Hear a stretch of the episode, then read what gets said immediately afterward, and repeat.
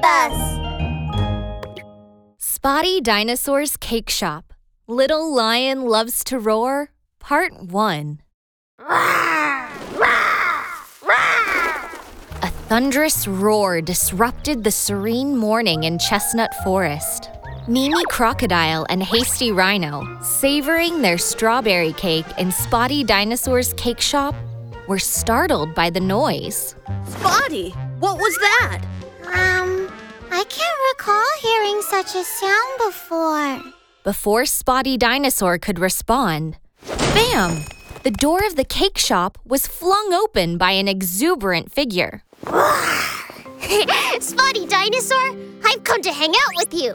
Oh, it was a little lion, his unruly mane resembling a fluffy crown. His glistening golden coat looked like a sunbeam that had nestled into the forest and stumbled into Spotty Dinosaur's cake shop. Mimi! Hasty! Let me introduce you to my new friend, Little Lion. He's visiting from Lion Hill and will be staying in Chestnut Forest for a few days. Hello, little lion. I'm Mimi. And I'm hasty. Hello, Mimi. Hasty. Uh, Spotty Dinosaur ruffled Little Lion's tousled mane. Little Lion, remember our agreement? No roaring during conversation. But Spotty, roaring is how I express my strength. With a graceful leap, Little Lion landed on the table in front of Mimi and Hasty, chest puffed out and head held high. He let out a mighty roar. See? Don't I look impressive? Little Lion's roar echoed throughout the cake shop. The cacophony was so deafening that Spotty, Mimi, and Hasty had to cover their ears. Well, you do look impressive, but you're a bit too loud. Little lion, you've stepped on my strawberry cake. Oh, I'm sorry, Mimi. Little Lion looked down to see his paws smeared with whipped cream. Oops, my my paws are dirty. Let's take Little Lion to the river to clean his paws.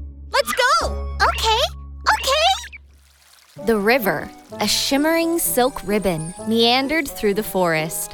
Spotty Dinosaur, Mimi Crocodile, Hasty Rhino, and Little Lion, with his newly cleaned paws, played merrily by the water. Little Lion, come chase me! You can't catch me, na na na na na na. Teasing Little Lion, Hasty Rhino tugged his tail before darting behind a large tree. Hasty, I'm coming after you. As Little Lion pursued Hasty, he found himself venturing deeper into the forest. Huh? Where did Hasty go? The towering trees confused Little Lion. The dense foliage blocked out the sun like giant umbrellas, and he couldn't spot Hasty anywhere.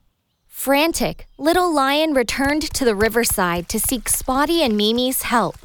Oh no! Spotty! Mimi! I can't find Hasty! Spotty? What do we do? Hasty might have gotten lost in the forest again.